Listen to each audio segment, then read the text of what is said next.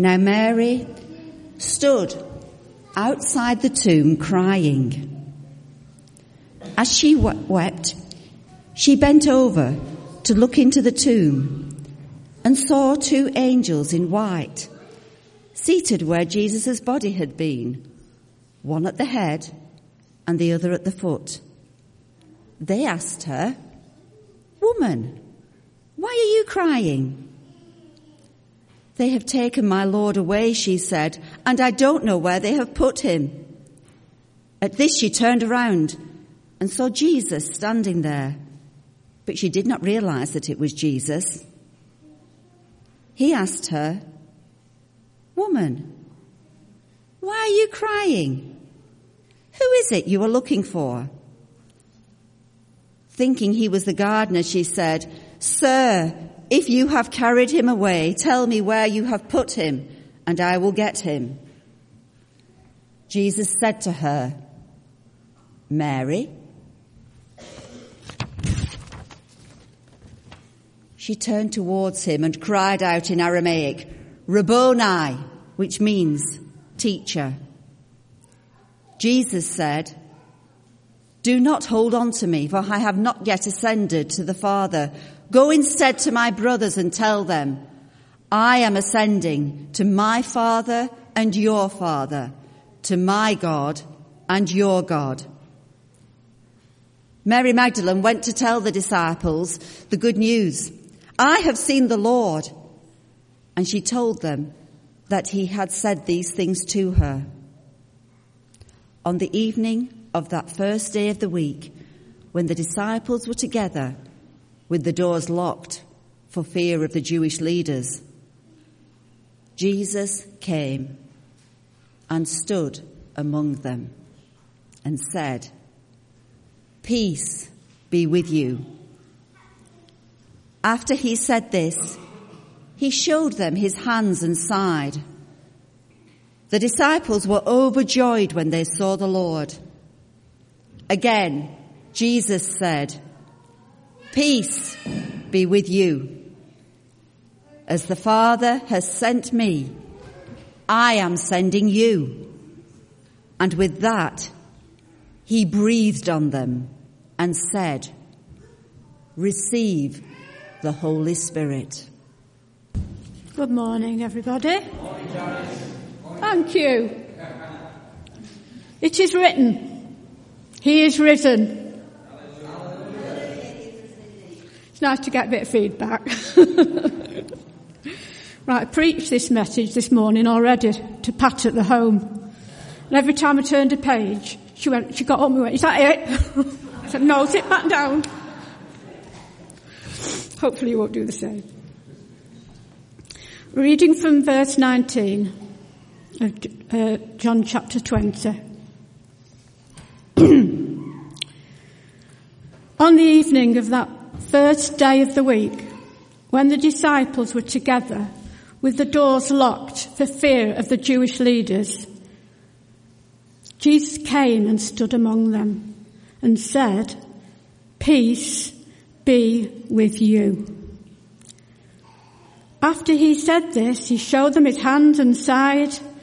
The disciples were overjoyed when they saw the Lord. Again Jesus said, peace be with you. As the Father has sent me, I am sending you.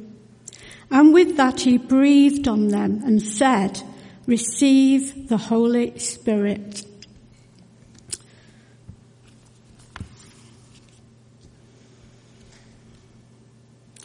So, let's just go behind those closed doors and spend a little bit of time there.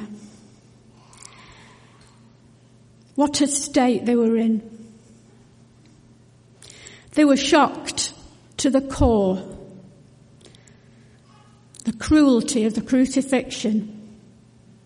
So much blood, so much agony. They were traumatized and they were grief stricken. Jesus was gone. Their relationship with him was over. It was broken. Three years they'd spent following him, trusting him, learning from him, relying on him, leaning on him, hanging on his every word. Three years of preparation, all those mind-blowing sermons and teachings and parables, all the healings. I saw at least three people raised from the dead. Prepared, they were prepared. And all the provision Jesus had provided for them. Oh, we need to pay the temple tax. What we're going to do? Go and catch a fish. Oh, we've got no food. How are we going to feed all these people? Send them home. What have you got? Oh, we've not caught any fish. Throw your net down on the other side. Help, Lord, wake up. We're going to drown. Calm. But more than all this, the love was gone. When somebody's always there for you and they go and they die, that's what you miss, isn't it? They're not there. That, that love that they had for you is gone. And that's what hurts the most, isn't it? When we lose a loved one. Their love for us. Always there for us. I remember when my dad died, because he used to rely on my dad for everything. I'd phone him up, Dad, can you come and put a shelf up? Dad, can you fix this? Dad, can you fix that? And he was always there. I can see him now, walking down the garden path with his ancient drill in a wooden carrying box, with his cap on. Ten minutes after I'd rang him, he was always there. And Jesus loved each one of them. He didn't love them in a batch. And they all knew that. John knew that, as he describes himself as the one who Jesus loved. John recl- reclined at the table and lay his head on Jesus' chest. But not just John.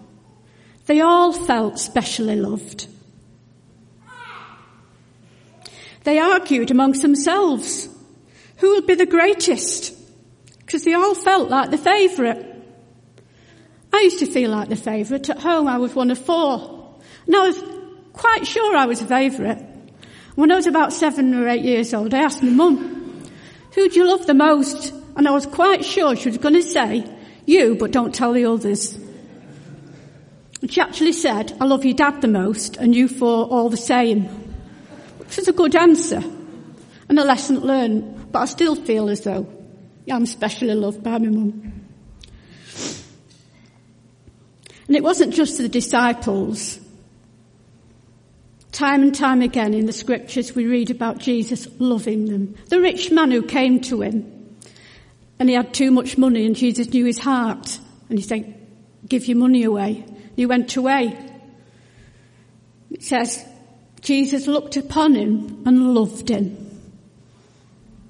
The Pharisees, he loved the Pharisees, and they drove him to distraction. He was angry with them and told them off all the time. But all those amazing parables, the parable of the, the lost coin and the lost sheep, and the amazing parable of the prodigal son, which we all love, that was to the Pharisees. He spent a lot of time speaking to them because he loved them.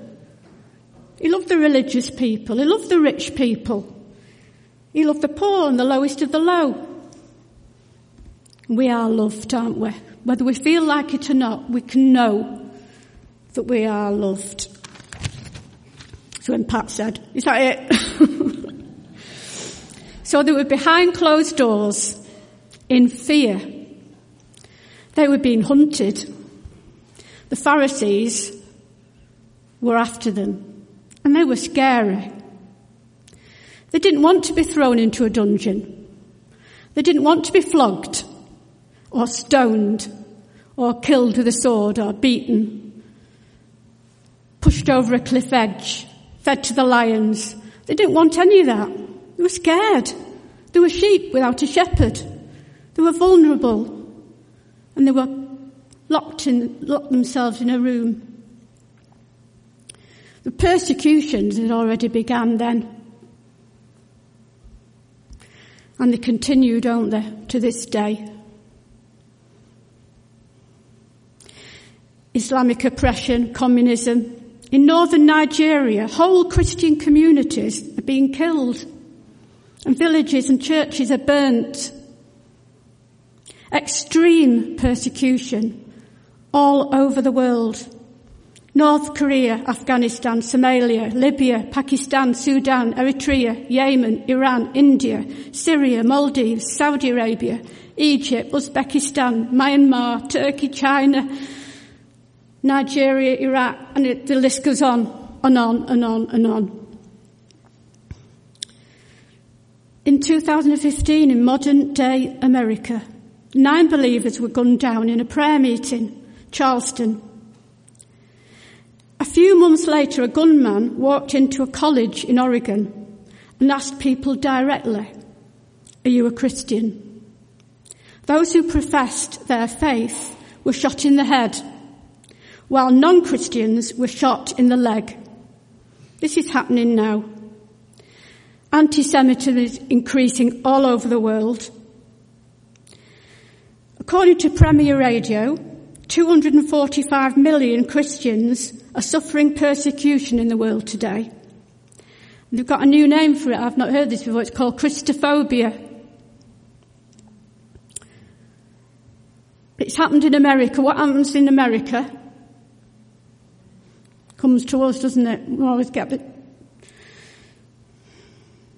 And it's not happening much in this country. We see, you know, street preachers arrested Bibles confiscated in our city centres.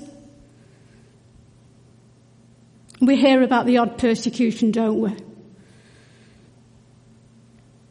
We need a mighty outpouring from our God and we need a revival in our church in order for the next generation to be equipped to persevere because we're in the last days. And I can't, sorry? Yeah, no. Page three.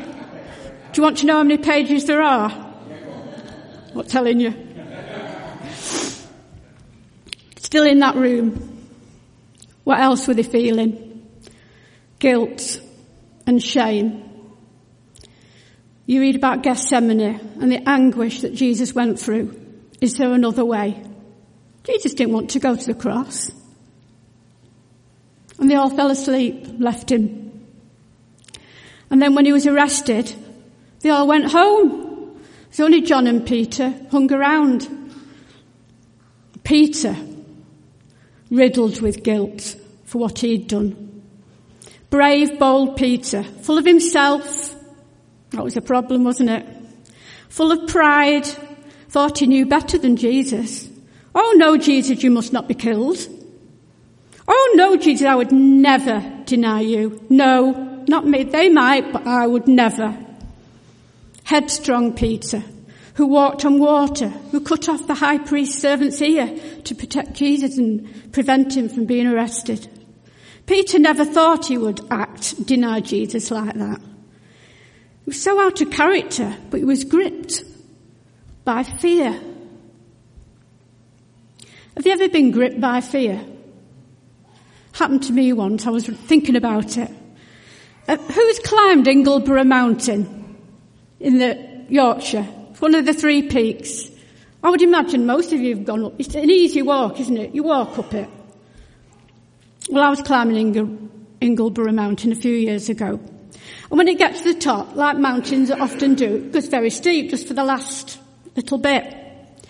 So I ended up on all fours because the ground was a bit loose, loose uh, gravel. So I ended up on all fours. And I don't know whether I looked down or what, but I suddenly froze. I was completely frozen. And the people that I was with had gone ahead and they said, are you alright? I went, yeah, yeah, I'm fine. But I wasn't fine. I was frozen with fear. I couldn't even move a finger. And I was like that for the longest time. And then a lady looked to my left and a lady and a child walked past me. And I got, pulled myself together then. I thought, Oh, how embarrassing. And I managed, I got to the top. But it was just, I was just frozen. And it just took, came upon me and it's the strangest thing. Have you ever done or said something that you never thought you would? Have you ever been in a position that you never ever thought you would be in? Have you ever been disappointed in yourself?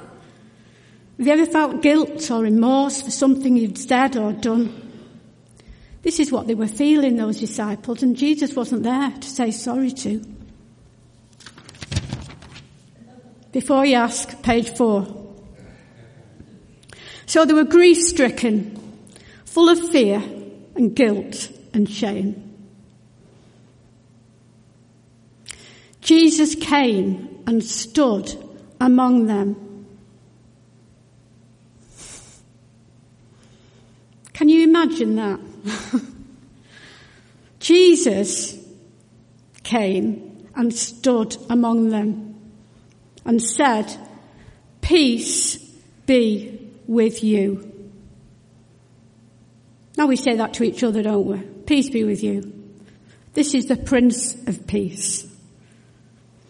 He owns peace.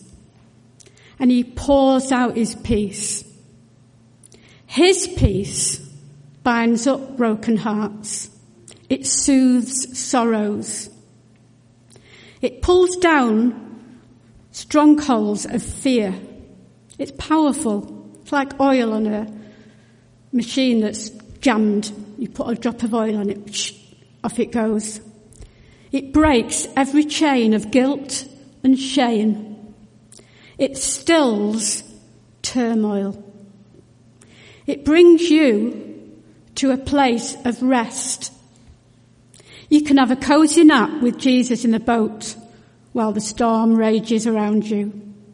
And he said it again. Peace be with you. Let's have a look at some descriptions and visions of our glorified Prince of Peace. The first one is from Song of Songs, chapter 5. She was looking for a lover. She was out in the city streets and she met up with some friends and she said, I can't find him. Where is he gone? Have you seen my lover? And they said, uh, how is your beloved better than others, most beautiful of women? How is your beloved better than others that you so charges? My beloved is radiant and ruddy, outstanding among 10,000. His head is pure as gold. His hair is wavy and black as a raven. His eyes are like doves by the water streams, washed in milk, mounted like jewels. His cheeks are like beds of spice, yielding perfume. His lips are like lilies dripping with myrrh. His arms are rods of gold set with topaz. His body is like polished ivory decorated with lapis lazuli, that's a deep blue gem. His legs are pillars of marble set on bases of pure gold.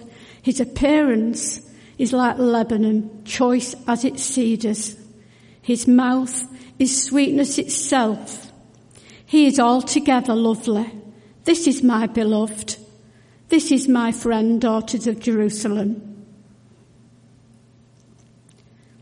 He is the lily of the valley, the rose of Sharon, the fairest of 10,000, the bright morning star, the Alpha, the Omega, the one who was and is and is to come, altogether lovely, altogether worthy, altogether wonderful. And now Ezekiel chapter 1, verse 26 to 28.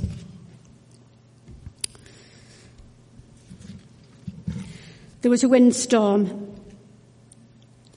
An immense cloud with flashing lightning and surrounded by brilliant light and there were four living creatures. Now Ezekiel describes these four living creatures, but I don't know whether you've read through this. I've read through it and I can't, I can't imagine it. Because it was, he was looking at something that no one's ever seen. that's beyond what we can imagine. Verse, when the creatures moved, I heard the sound of their wings like the rushing of waters. Verse 26. Above the vault over their heads was what looked like a throne of lapis lazuli. And high above on the throne was a figure like that of a man. I saw that from what appeared to be his waist up, he looked like glowing metal, as if full of fire, and that from there down he looked like fire and brilliant light surrounded him. Like the appearance of a rainbow in the clouds on a rainy day, so was the radiance around him. This was the appearance of the likeness of the glory of the Lord. When I saw it, I fell face down and heard the voice of one speaking. Revelation chapter 1 verse 12 to 18. On the Lord's day I was in the Spirit and I heard behind me a loud voice like a trumpet which said, write down what you see. I turned around, verse 12, to see the voice that was speaking to me. And when I turned, I saw seven golden lampstands, and among the lampstands was someone like a son of man dressed in a robe, reaching down to his feet and with a golden sash around his chest. The hair on his head was white like wool, as white as snow, and his eyes were like blazing fire. His feet were like bronze glowing in a furnace, and his voice was like the sound of rushing waters.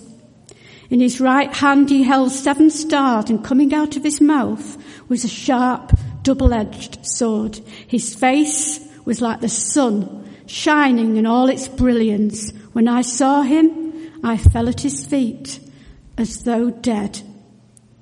Then he placed his right hand on me and said, do not be afraid. I am the first and the last. I am the living one. I was dead and now look, I am alive forever and ever.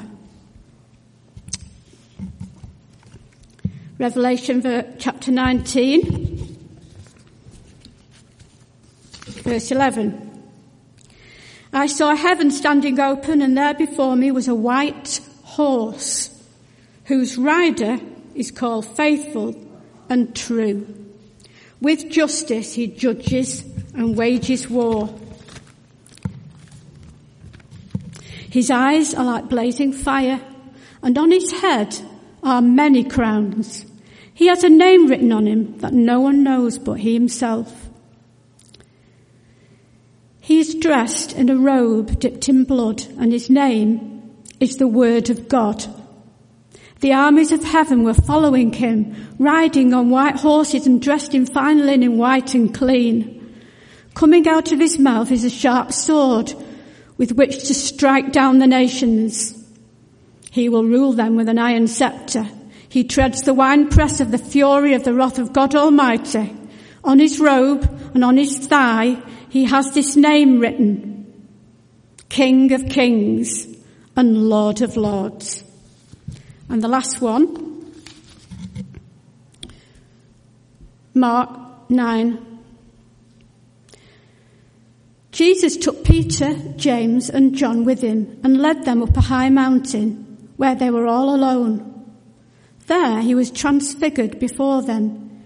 His clothes became dazzling white, whiter than anyone in the world could bleach them. In other words, beyond imagination.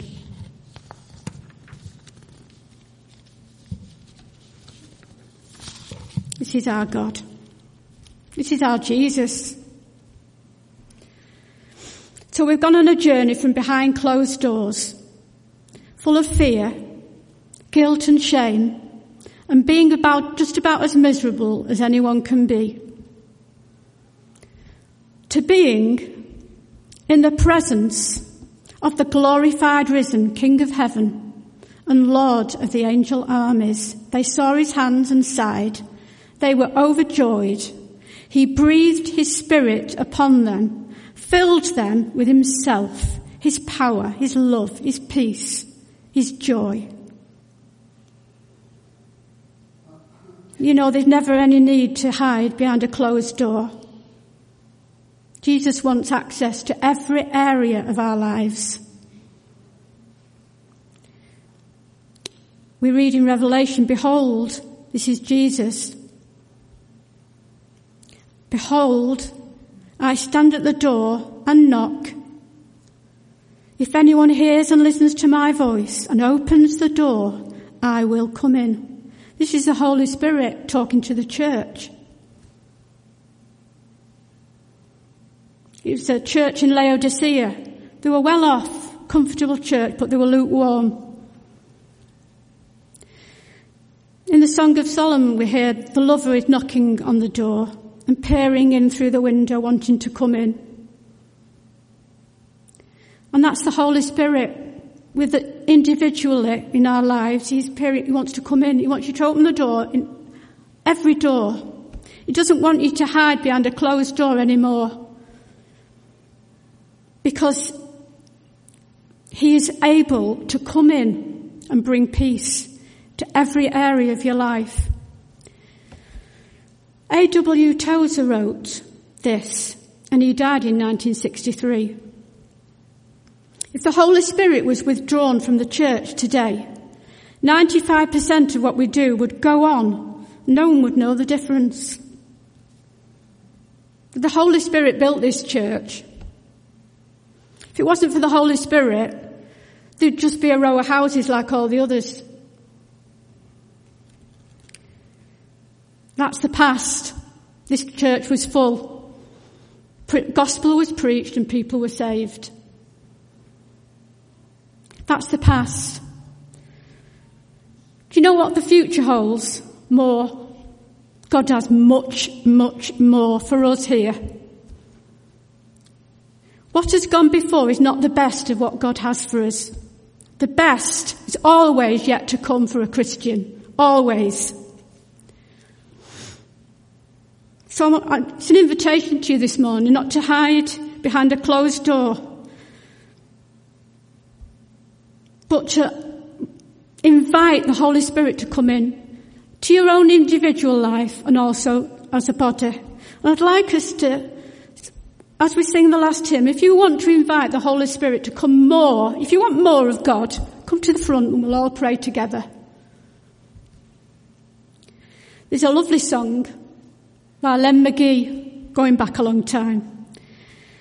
And the words are, although he's the Lord of all glory, he's only a prayer away.